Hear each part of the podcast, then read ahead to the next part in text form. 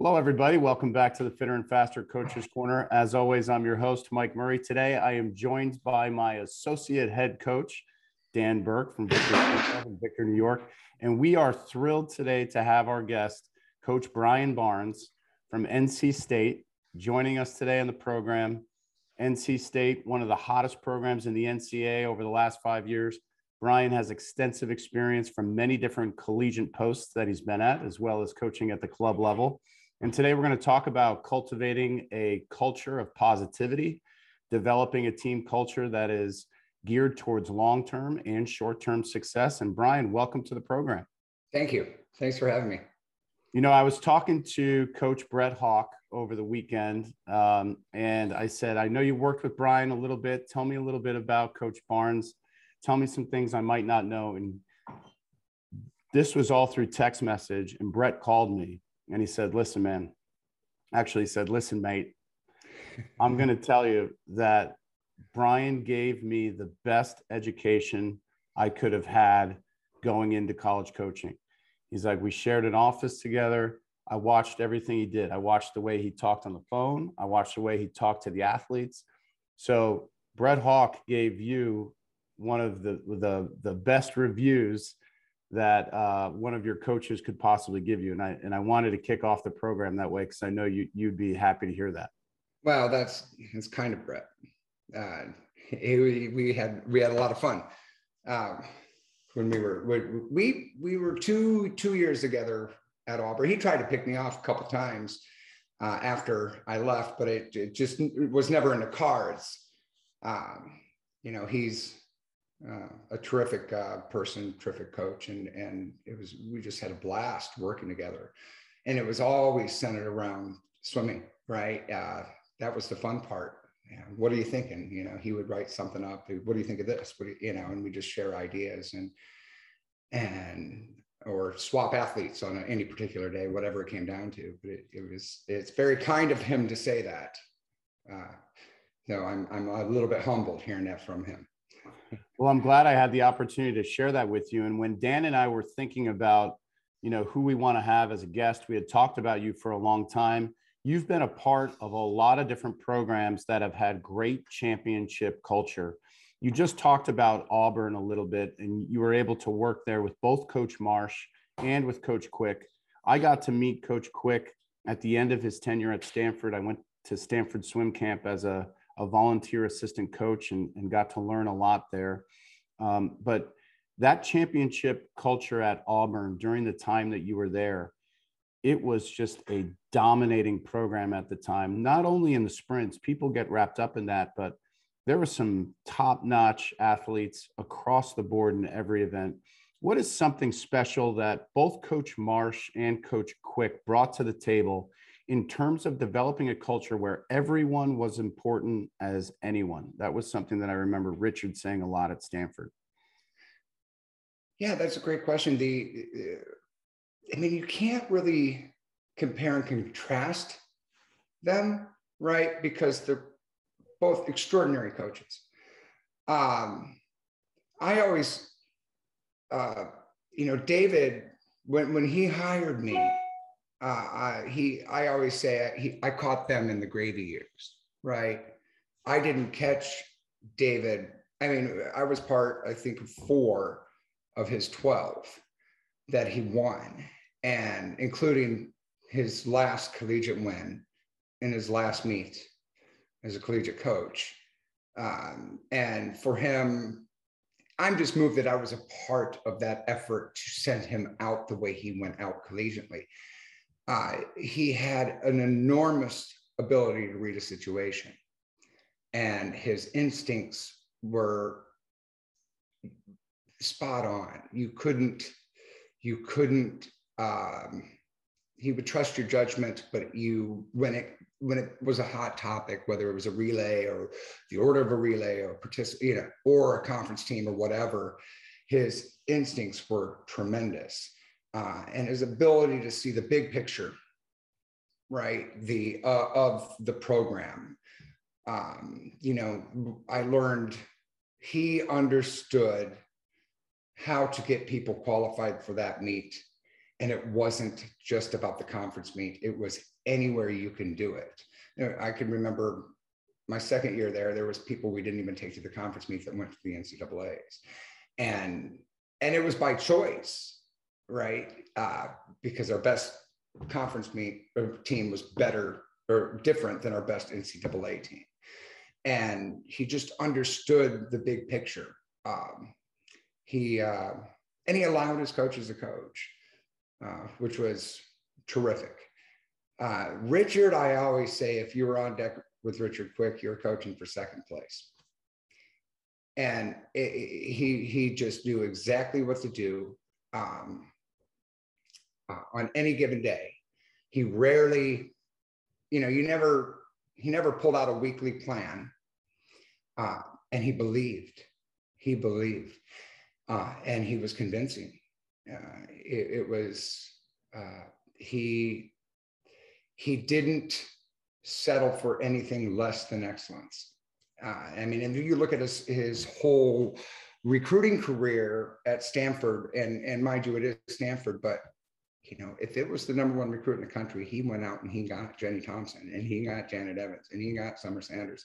He, right, he was uh, extraordinary uh, in the living room and uh, extraordinary uh, and he backed it up. I mean, there's just no way. To, he was six-time Olympic to- coach, four-time uh, head coach, and and usually when he led those teams, they came home with a large medal haul. And so it, it was uh, the similarity. I would say is probably more personal, meaning they were genuine. Uh, they're both David's a kind person, genuine person. He he is in it for the right reasons. It, it, was never about David. It was never about Richard. It was always about the athlete. You, you you glean a lot as an assistant coach from their behavior, and uh, yeah, I, I'm at times I do have a pinch me moment when I look at you know look who I've worked with and who I'm working with now and one of the things I noticed about NC State when I first got here was, um, you know, Coach Holloway and his organization. And I, I can remember saying to myself, this is going to be real fun because it's Richard Quick hard. Meaning, um, challenging is the best way to say it. You know, the the expectation is set, and the and it's it's all an application um, you know, how we, what we see and how we apply what we know. Uh, and everything has a purpose. No, it's pretty cool. You know, you mentioned so many times in, in talking about those two coaches' relationships, right? And I think right now, uh, from a social media standpoint, and from a, just a societal standpoint, when we watch a television show like Ted Lasso, and we see this character developing these relationships with all of these athletes, that's what I'm hearing you say about both David and both Richard. You mentioned something about Richard saying, you know, he believed. And there's a famous sign in Ted Lasso right above the office that says believe. And I remember Richard saying at swim camp, believe in belief and that That's right. was a, a famous quote that I know he used to and say a lot. He said it, and I don't know when you went to camp with him, but he said, believe in belief over and over. And it, it's, it's true. Uh, I mean, it, it is, you, you, uh, it, he, he taught me just how to be convincing. Uh, right? Uh, I always say, you know, when we talk about culture and talk about energy and things like that, I often say, you know, I'm never to, if I'm working with an athlete, uh, I'm never going to tell you something you can't do. Right.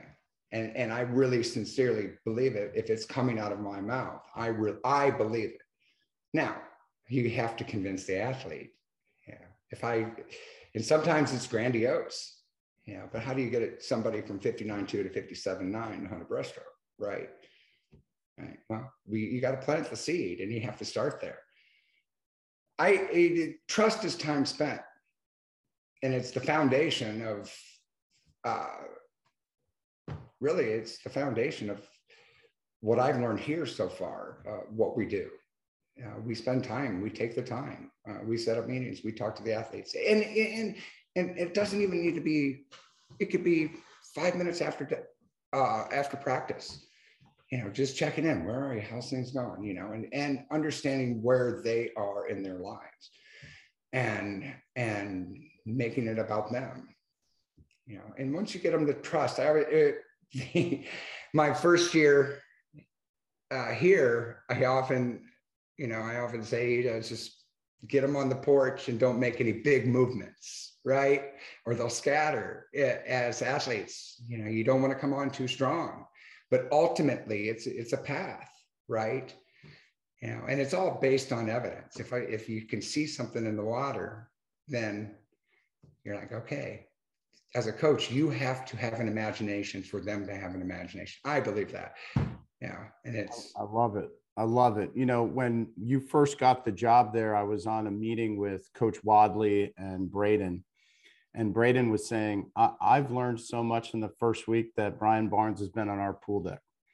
And how did you coming from a different place how did you ingratiate yourself to that nc state culture because one of the things that i appreciated both as a coach and as the stepfather and of that of an athlete who swam there was that it seemed like they were having fun all the time. It seemed like they were having fun eh, on the tough days. And I know that's not the whole picture, but that's kind of what resonates there at NC State is it looks like you guys are having fun all the time. Yeah. Coach Bernardino would text me some things that the athlete was doing really, really well. You have great connections with these club coaches. How did you insert yourself into this culture? Well, it wasn't difficult right? Uh, the if you if you know if you I don't know I don't know what my former athletes would say about me, but I would I would say fun has been always always has been a key ingredient to what I do, uh, and it's it's it's just once again it's just building that trust. If they get to know you a little bit as a person, you know, they don't need to know you personally, but they just if they get to know who you are, where your heart really lies, then they'll do anything for you and and uh, yeah there's there's days when um, it's almost too much fun if it's a recovery workout uh, and i've done it for years I, I i bring in like a little child's toy and i, I did it last week. We did a recovery and and i had this little batman that was just floating around the pool. And every time they would stop they would look around for it was it's just it's silly but it's it was something or or i wrote the workout on basically a piece of paper that was the size of a postage stamp.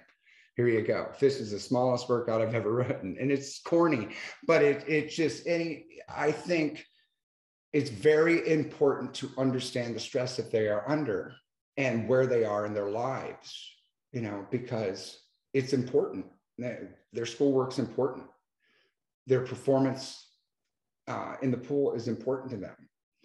And the you know the the undertone is teaching work ethic and attitude and and divorcing yourself from results and engaging in who you are, uh, getting them to understand how I evaluated it, uh, how this is, and I, I ran through it this morning. We, you know, we, you know, it's January. We just had people all over the world right? People at World Champs. We had people, uh, young lady get mono. And so we're just kind of scattered and it's all going to come together because every season's messy.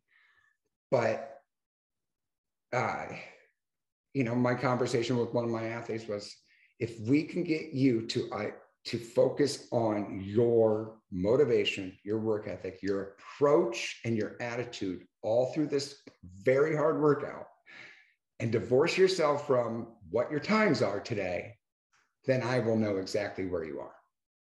But if we're wrapped up and this isn't going well and you know, and you let it nosedive, if you let go of why you how you got here, right? And you get here because you're fast. You got here because you work your butt off.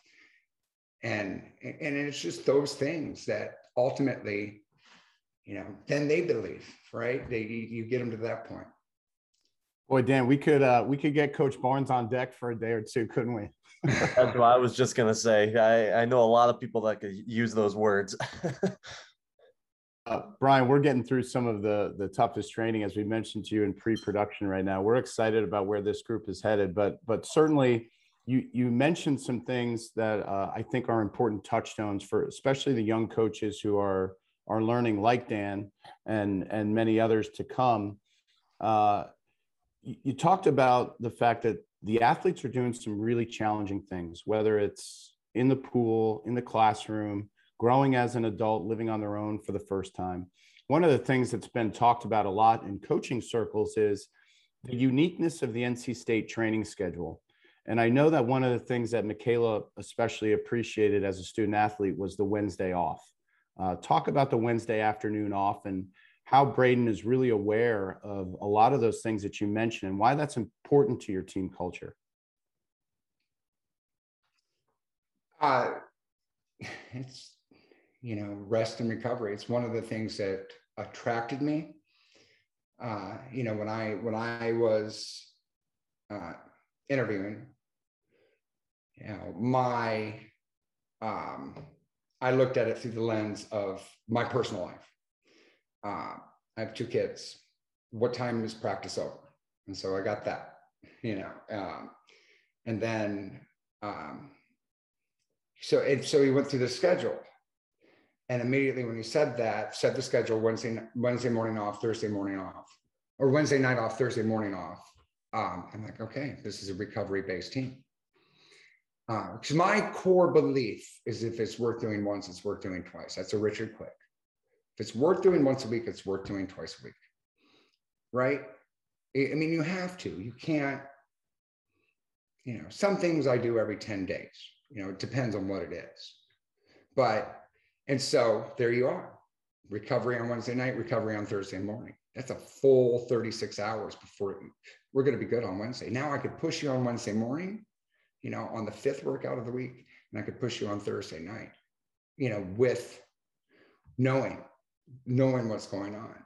And sometimes, uh, sometimes those workouts ultimately, and we're getting close where we will add those as either a Wednesday morning or Thursday night. I know some people are going to recover tomorrow night too, but we'll swim. Um, I all, all also believe that it's very hard to recover the same day you're in the weight room. Right. And so you could recover after. So we lift in the morning on a Wednesday and we're recovering all the way through Thursday PM. So it's about 36 hours. And your muscles need to repair. You just need to repair. And it's just, it's, it's a, it's been a belief of mine. And I think, you know, a lot of it is uh, centered around um, when did we compete? We compete Thursday, Friday, Saturday at the ACCs and the NCAAs and and you know Wednesday night too. We'll, you know we'll be good on Wednesday night. Usually are, but the yeah it, it's it's ultimately the the other thing that attracted me is just about performance. It's not necessarily about what we're doing. It's about getting them to perform. I haven't counted volume. I don't even, I don't, every now and then I'll add it up, but like just to make sure it's just not too far. yeah, right. One of the things that I think is so unique about your culture there too is I think a lot of people initially would look at the NC State program over the last several years and think to themselves, wow, really strong in the sprints. But, you know, over the last four or five years, you've had three women go one, two, three in the mile at the ACC championships. You have a, one of the most dynamic 400 IM groups in the country year after year. You have the Mark Bernardino piece. You have the Brian Barnes piece. You have the Braden Holloway piece. It's a complete program, top to bottom. What does that look like in the staff meetings when you're talking about recruiting, when you're talking about bringing in the type of character people that you want to contribute to the culture? I mean, it's just I can't I can't say that it's real formal. It's just all in conversation, right? Um, we are diligent about it, it, nobody goes recruited unless all eyes have seen them. It, you know, we went up, we went up in pairs uh, to junior nationals to recruit. I think uh, we had three coaches there on the final night, and and but it's just all in agreement, right? And it's a patient process. It's got to be so patient for Braden because he's got all this input. Um, Dan Kolowski too. I mean, he's he's in there too. Um, he, he's just he's quietly one of the one of the best coaches around. I mean, he's really good. He's got a future. But the the you know cultivating that conversation is the critical thing. It's it's not necessarily or and even having the argument. You need to have the argument you can't have a solution without an argument, and it's done in a safe way. Uh, and it's it's really, um, you know, if somebody's excited about somebody, then we all need to be excited about that person. And and you know, and sometimes it's a swing and a miss. and you know, if you're talking recruiting, but most of the time it's we're all in all in agreement. Um, so it, it it's not necessarily messy, but it's just a little chaotic, I would say, because it's there's so there's opinions, right? But we leave the room or we leave every meeting unified. And and you know, at the end of the day, it's uh, you know, I value all the coaches here, all their all the input that I can get. You know, it's it's it's fun. You just don't. There are many times I, if I'm I'll write a workout. Uh, then I'll see what you know Braden's doing. I mean, I like that. You know, sometimes the workouts get written on by you know by themselves, or um, you know, it's just there's so many, so much sharing that happens. You know, it's just a just identifying the best uh, way to use the resources that we have as a coaching staff and setting ego aside really? I mean that's that's that's where you are with experience you know mark and and myself and, and braden. I mean you yeah it's it it looks like it's super fun on the pool deck and especially at meets. I mean, the enthusiasm that that Braden has, he he brings really an unparalleled enthusiasm to to practice and meets. Has that been fun for you to be a part of? And absolutely, it's the only way I've coached. It's the only only way I've coached. It's it's uh, like I said, it's the similarities. Um, you know, the, the, being around a championship program or, or a, program that have won both men's and women's in the same year, um,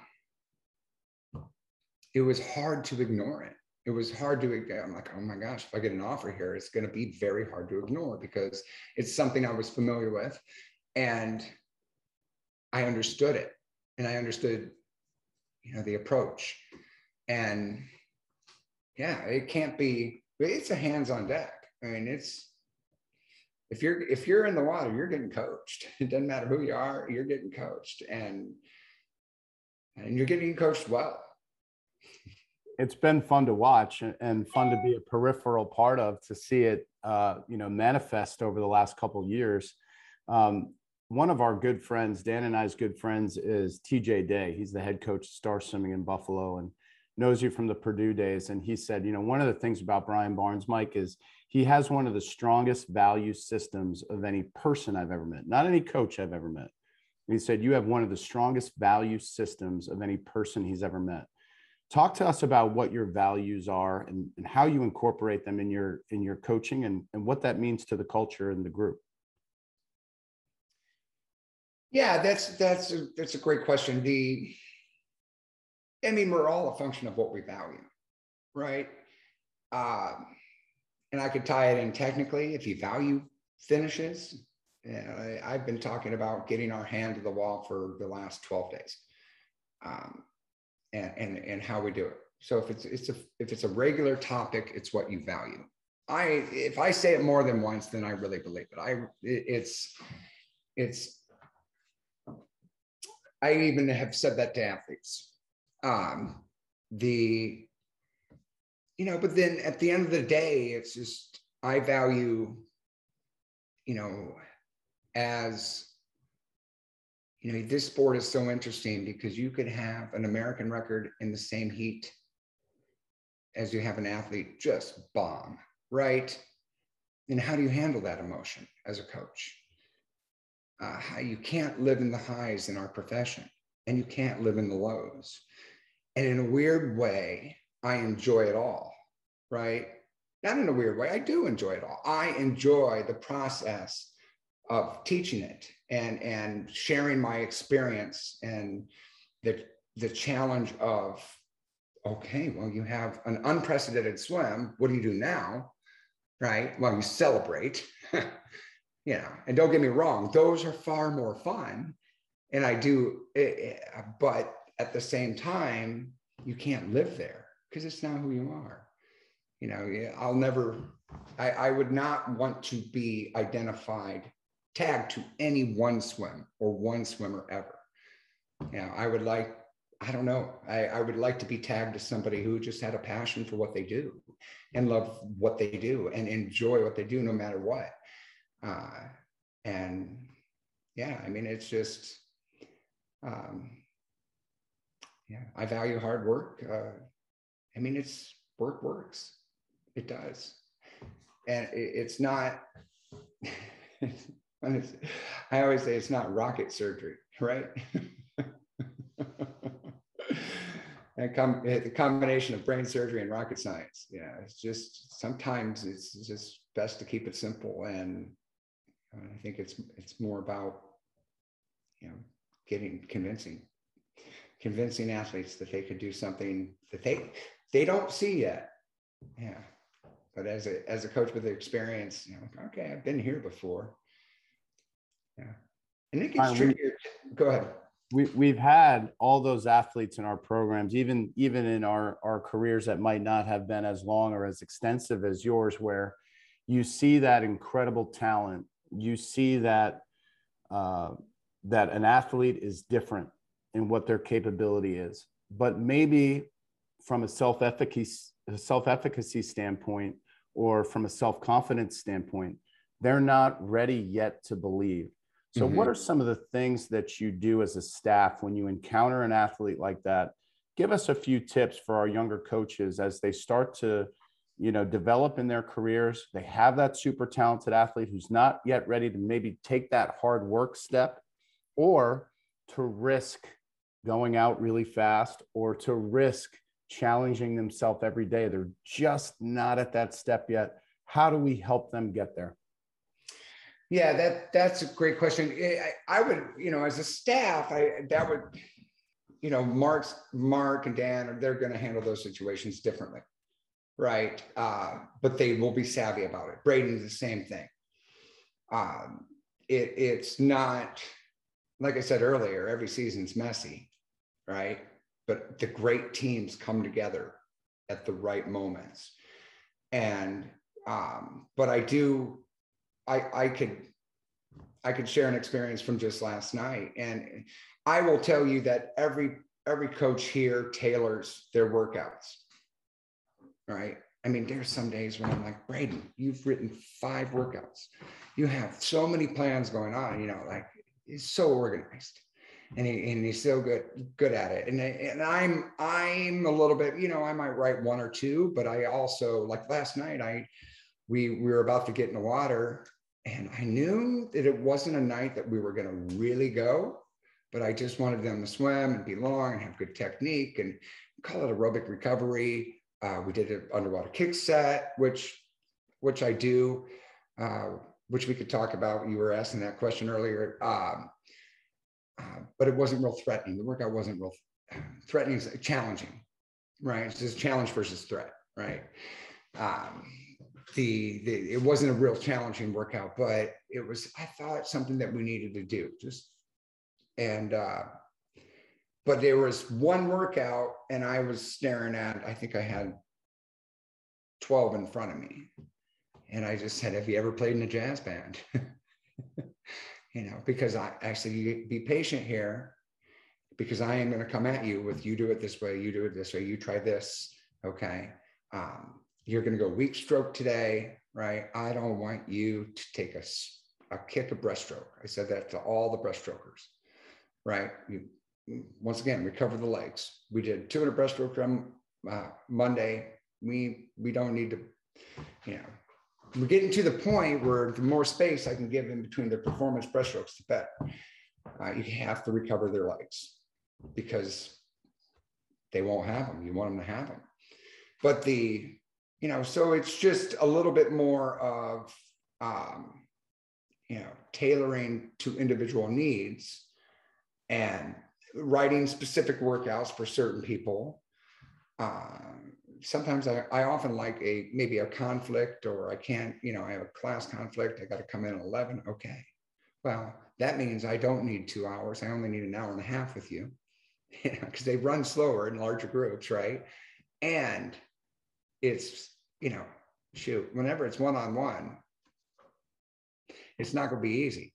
You're going to be, every stroke is going to be seen. And, and, but the, you know, getting them to the, the belief in work ethic, the belief in, yeah, it, it, it takes time, you know, it, they all they all cook at different rates right? They all cook at different speeds and and and sometimes they come in thinking they know what work ethic is and then they're then they see what's around them. They're like oh my goodness i thought i worked hard. Uh, and then right just getting them sometimes it's it's a patient process for even the collegiate athlete, it's you know, Eddie Reese said, what do you say is if you don't have patience, you become one, right? and it's it's it is true. But the it's just something that one of those topics, one of those values that has to be reinforced. Right? Um, you have kids, you just you often try to don't tell them what they're good at. Tell them they work hard. You're a hard worker. Um, and I, I very much take the same approach with, with the athletes because I mean, come on, we've all done the research, right? A good attitude and hardworking spirit usually is successful. I love it. I love it. Brian, in, in the last eight years, we, we're starting to see a little bit of a shift from West Coast collegiate dominance to now the East Coast and the ACC, particularly, with some great rivalries building between Virginia and NC State, uh, particularly on the women's side. But the, the men will that rivalry will develop, no doubt, with with the job that those coaches are doing down in Charlottesville, uh, forged in Raleigh in a lot of ways. Uh, but talk to us about how you talk to your team about rivalries? Do they motivate you? Is it even a thing? I, I think younger coaches need to understand like you got to be careful with rivalries, but at the same time, it can it can help get your culture and, and your team headed in the right direction. What are some of the things that you guys are doing down in Raleigh to to either stoke that fire or something you don't pay attention to? You would you would like to think that it's something that now we we they all know, right? Um, it's that's a it's it's it's not really part of the process. You know, the the okay, we have a big meet. Uh, yes, we all know that. Um, it's the day to day that's more the focus. Right? We don't, you know, don't do, really do a countdown to ACCs. Uh, we, we we're aware it will we'll bring it up in timing. I think what's important is it coming more from our leadership in the program. Uh, you take a fifth year, and after after our fall invite, uh, I can remember with the group I was talking with and and ha- having a, a senior, just kind of mentioning to the whole group all right, we get back from fall invite, then we have finals week, and then we go a week of training, then we go home, and, and it sheds some light on how fast this goes from here on out, because it flies, you know, because it's one thing right after another. and the you know you really want to cultivate the, the, the a culture culturally you want that you know the rivalries to come from the leadership come from within the team. Um, you know it, i would prefer to walk in behind my program and or behind the program uh, right knowing that i'm in safe hands because of them versus leading them in to the natatorium right? Um, and so i think it's it's that is something that's really more of a conversation with athletes right I love that, and I and I love how it's determined by the leadership on the team about how important certain things are, and they get their cue from the coaching staff. Brian, you spent time in South Bend at Notre Dame, and and uh, we're we're close to Tim Welsh, and the the legendary Tim Welsh, known widely as one of the great swimming educators in the history of our sport. What are some of the takeaways from your relationship with Coach Welsh that you had? He's just another one of one of just a kind soul. He's a very kind man. That that gave, just relentlessly gave uh, to his athletes. It's just uh, he was a professional uh, every day, and um, very um, yeah. I mean that's it. I mean it's his X factor was Tim, who he was I really believe in the expression that you're you're hired for who you are and fired for who you are, uh, or no, hired for what you know, fired for who you are.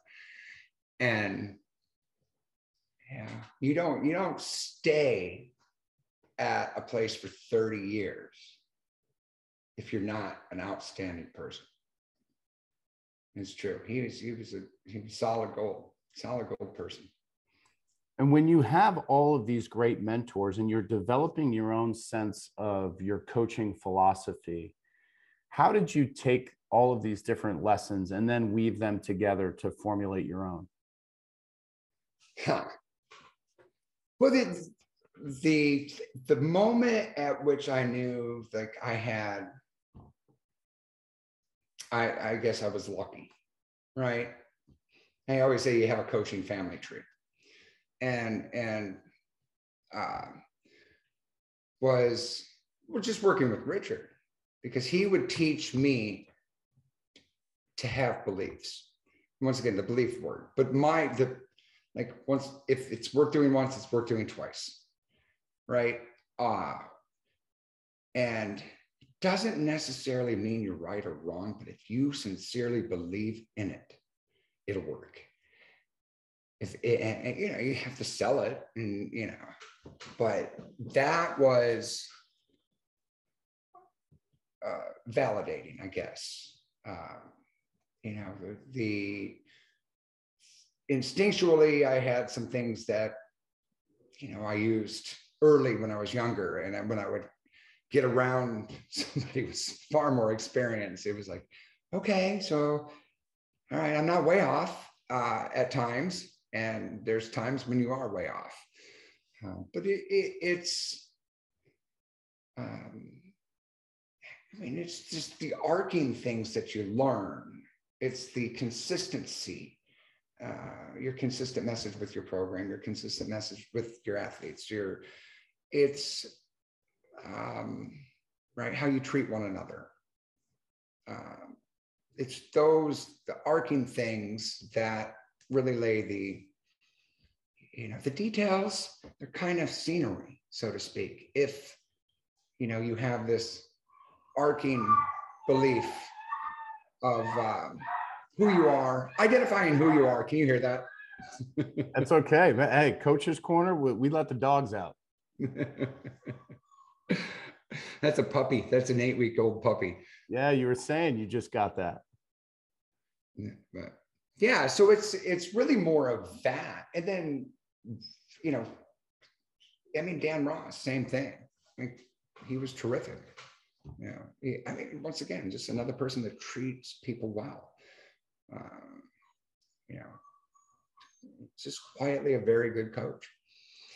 Uh, but then looking at you know where I am now, it was just it wasn't hard to come to state. It, like I identified that immediately in Braden and Mark, and when I interviewed, I I identified that immediately. And so you feel the safety, right, when you when you get around people that you know are doing it for the right reasons.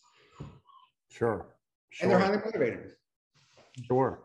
Yeah, absolutely. And coach, when, when you think about life as a swim coach, life as a professional in this business, whether it's college or at the club level, you have a family, you have two children. How, what are some things that you do to help balance your life between what you're doing professionally and what you're doing at home? You know, I know music is a big part of, of who you are. You had the jazz band reference earlier. We can see the guitars in the background. You got some music posters up framed. Talk to us about how you balance professional. Well, the, you, that that's a great question. Uh, the um, yeah, I think it's important to have hobbies.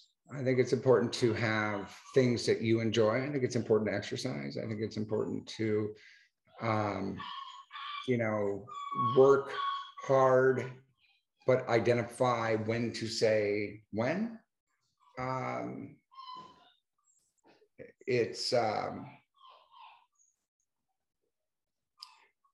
you know, my advice to anybody getting into this profession is just, it's, you know, the swimming, swim coaching, and I, you guys can relate to this immediately. It's like, oh, there's an open weekend, we got to book it, right? uh, you know, one of the things I like about here, we don't book too many things on Sunday.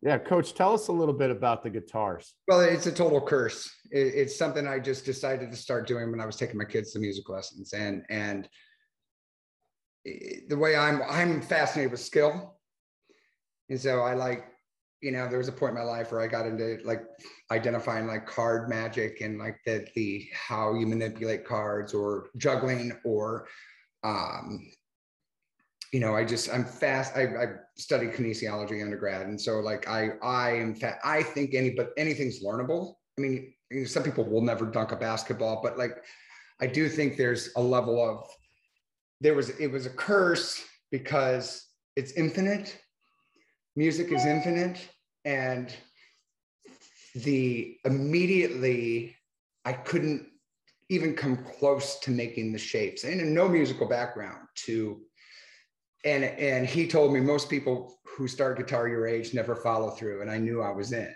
because i couldn't do it and i was just bored.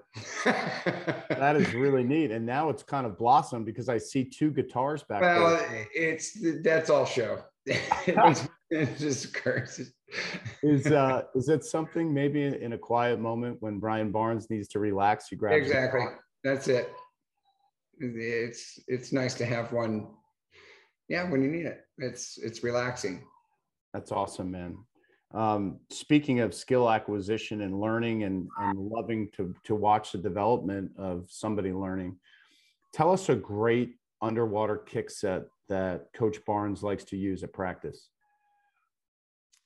Well, it's it's usually incorporated every day, so there's some level of um, there's some level of just yeah, like the, the I think it prepares you to go also, I think uh, most of the time, if it's a 200 IM practice, there's a level of, um, you know, you have to understand that, like, what are you going to do on fly? Well, you're going to take a short number of strokes and you're going to kick underwater. Backstroke, same thing. Breaststroke, pull downs. And any good coach, I believe, is going to say, hold your breath on free. I mean, it's a 200 and you're going. So it's, it, there's another, that's another skill that's trainable. I don't think it's immediate. I think there's there's all kinds of pathways to getting them there. But lately, it's been for me, um, uh, and I, I've learned it from Braden, who's just just I mean, it's like his underwater component is fascinating, and but the you know, he would say productive and force. My, my word was effective. Um, but we mean the same thing effective kicks. And then it's also the first two. So a lot of times I watch practice that he would do, like he, he does a really good thing. And I think it's twofold. I think it's, you know, maybe the men will go uh, eight strokes, four dolphin kicks. One, two, three, four, eight strokes of free. Okay. Oh, and all right, show us 45, show us 44, 100 free. No, it's a standalone. We're not repeating that. But, um, well, what do you get out of that? Well, they they have to kick, flutter kick like crazy, right? And so now what are you looking at? You're looking at 200 freestylers. And also you have to have effective underwaters, right? I noticed it in 2019 when I was at NCAA's and I watched the NC State 200 IMers. Um, it, they're covering a lot of ground with a very few amount of kicks. And so I talk a lot about just being effective. Um, I wouldn't recommend this to age group swimmers, but you know, there's, you know, sometimes I put a stretch cord across the pool at halfway. And because you and I did I don't do it immediately. I didn't do it immediately. We got there, right? Um, but it is it's not so much about the assignment last night was we did 300 200 100 like once again it's a recovery day 300 200 100 uh twice round one with fins round one without fins and it was on, and the interval was easy interval's easy but it's I think a lot of it sets them up. They don't understand that. I think you you could be faster than race pace underwater. You want to be at pace underwater. You want to develop the rhythm underwater, right? You know, if you're a butterflyer, you want to find you want to go from underwater dolphin kick to butterfly kick, which are two different kicks, in my opinion.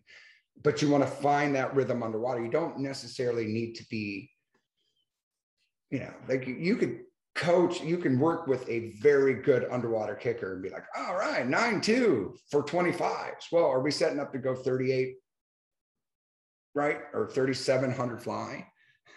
or let's let's bring that into pace, right? And make them effective. Count the kicks.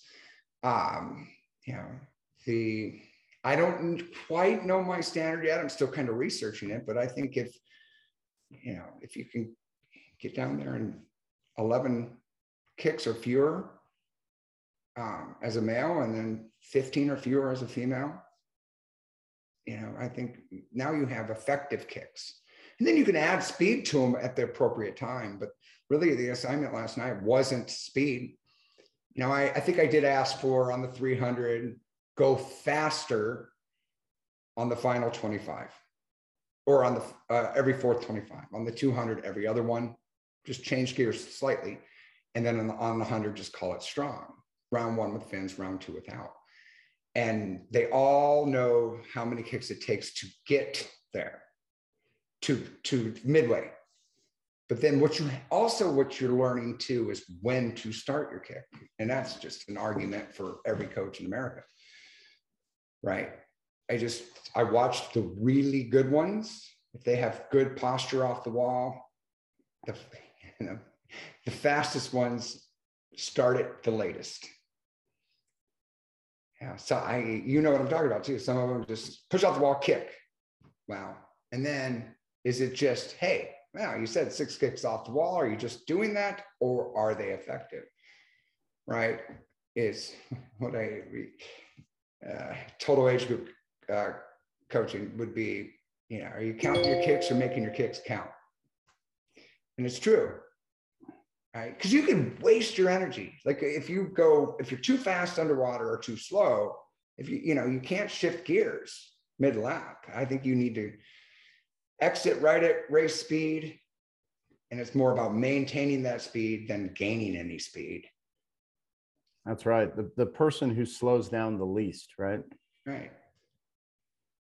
I, I I appreciate that perspective, and and I think there's a lot to that. And Braden has so much more on this one. No, I mean, yeah, he, we, the yeah, he's he he would be a good conversation uh, to join right now because he would a lot of resistance. Um, a lot of reasons. Most of most of the kick that we have done with the group that I'm in has been resistance kick. We do some aerobic kick, and it's absolutely necessary. For a long course, we'll generally do some aerobic kick, but most of the kick this year, it's probably been a change. Once again, it's just like making them count. You know, um, I think kicking is a pushing exercise. Um, what does that look like, Brian? Is that on on buckets, on power towers, on cords? Shoot board. It's a big uh, kick with a brick uh, brick board. You know, so the the resistance is in front of you versus pulling a shoe. Uh, I don't know if it'll work, but I'm suspicious it will. I saw enough in our fall invite because we hit that meet tired and we were good. I, something you said there resonated with me, and it, it makes me feel like you're not af- afraid to try new things and play around with your coaching. Talk talk to our coaches about that. Well, it's all over. So it's when it's around you, when when you have Braden telling me what he's going to do with so and so and this, that, and the other, and when you have Mark and Dan, and when it's all when it's around you, you know, you just you're just surrounded by ideas, and yeah, you you I mean, it, it's, I was having a conversation uh, with another coach this morning, and I was talking about the, like, that was a bad call on my end. Like, I did not like, you know, like how I navigated coaching that person today. Now, did I get over it quickly? Absolutely. It's not, uh, right? It's, it, it's exactly the same approach you want your athletes to take, right? You can't live in any one mistake you just have to learn learn and keep going right? That's the that's the strength of this coaching staff right? Identify it. Be humble enough set your ego aside to say okay this ain't working right? Or i approach this differently or i need to i got an idea or or and take that risk. You know it's it's you have to you know the, the expression you can't do what you did last year and expect the same results. It's true. You know it's you know, goals are more about changes than anything. It's not necessarily, yeah, you can set these goals and I want to do this and I want to go this time and I, fine. But that's it. It's all words unless you identify, okay, the how, right? And and then that's where I think I think we shine as a coaching staff when we okay, self evaluation is it's critical, right? There's no there's no there's no way to like shoot. I mean, like if you can identify, uh, you're not in control of everything. And you, if you can, as a coach, if you can control what you can, can control, and you, you can identify that maybe, maybe you don't know what you're doing sometimes, right? Uh, then I think it's safe. I think it's, you know, you have to take risks. You have to have the courage to bring it up when you're not happy with your group, to bring it up, address it immediately. Uh, or you just run in place, right? Uh, then there's no progress. Nothing worse than running in place. But the, and the, you know, and, and do it in a way that I just find security in knowing that, knowing this about myself and, and, and, and being surrounded by similar characteristics in a coaching staff. And like, okay, hey, I'm gonna, I'm gonna go for it. Like I, I watched one of our coaches, yeah, but if we were talking about Dan earlier, he put, um, he put somebody from white group in black group last night. And I'm like, man, that is a really good idea. That was awesome. And it it was in and she performed. You know, and it, it's just that's a risk. And sold it to her and it was successful. She walked out taller. It was great. You know, and and, and just, you know, now I'm and then I leave, I'm like, right. I leave motivated because I see that and gobbled that set, that whole set. I'm like, I'm going to do that in the morning. Did it, did it this morning, just because it, you know, mostly because I was inspired, inspired by the group's effort. You know, but it's all, yeah, I mean, there's, you're going to find your way on how, how to do all of this. Uh, you know, but you just have to have your own beliefs. You have to have your own beliefs and you have to, you know, identify, you know, that you know, experience is helpful. It's true, right? It's fun where Mark and I and Braden, where we are in our careers, where it's fun when we see things we've never seen before, and it happens here. I don't think we like. I. It's. Um, it's just fun because now when you go down uncharted territory, right? Like, wait a minute, like, I've never been here with an athlete. This is great. Now what, coach? You know, and then you then you just kind of have to reinvent things. Uh, yeah, it's just when it's it's a lot easier to take those risks when you're surrounded by risk takers. I love it. I love it. And and what I'm hearing is consistency of belief. Yeah. Yeah. Consistency of belief. And coach, Dan is going to have his work absolutely cut out for him with this episode and getting the clip. I'm all over the place, aren't I? no, these are excellent, and and these little tidbits will play really well, I think, for for the majority of our coaching community. I want to I want to leave you with this question, Brian, and that's, you know, the the sport is in uh, the the always evolving process of getting better what has you most excited about our sport moving forward into 2022?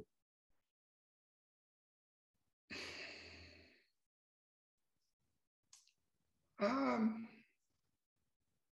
our, I think our youth. I think it's, uh, you know, I think we're we we saw a little bit of a changing of changing of the guard, so to speak, uh, this past Olympics. Um, I cannot believe uh, at times. Um, I mean, the, the, the number of club programs, just fantastic club coaches out there. Uh, you know, and and what they're able to bring to our sport. Um, the I think I think it's the youth. I think it's just how I think it's just going to be, I, I think we're going to be surprised. You know, that's exactly probably my answer, right? It's, it's the, the element of, okay, who's next? Who's coming in, right? I mean, you look at it. I mean, how many world records does Michael still hold? He had a lot at one point, right? Now, what he did is unprecedented. But I mean, it's crazy that, yeah, we're just getting faster. We're getting taller we're getting stronger.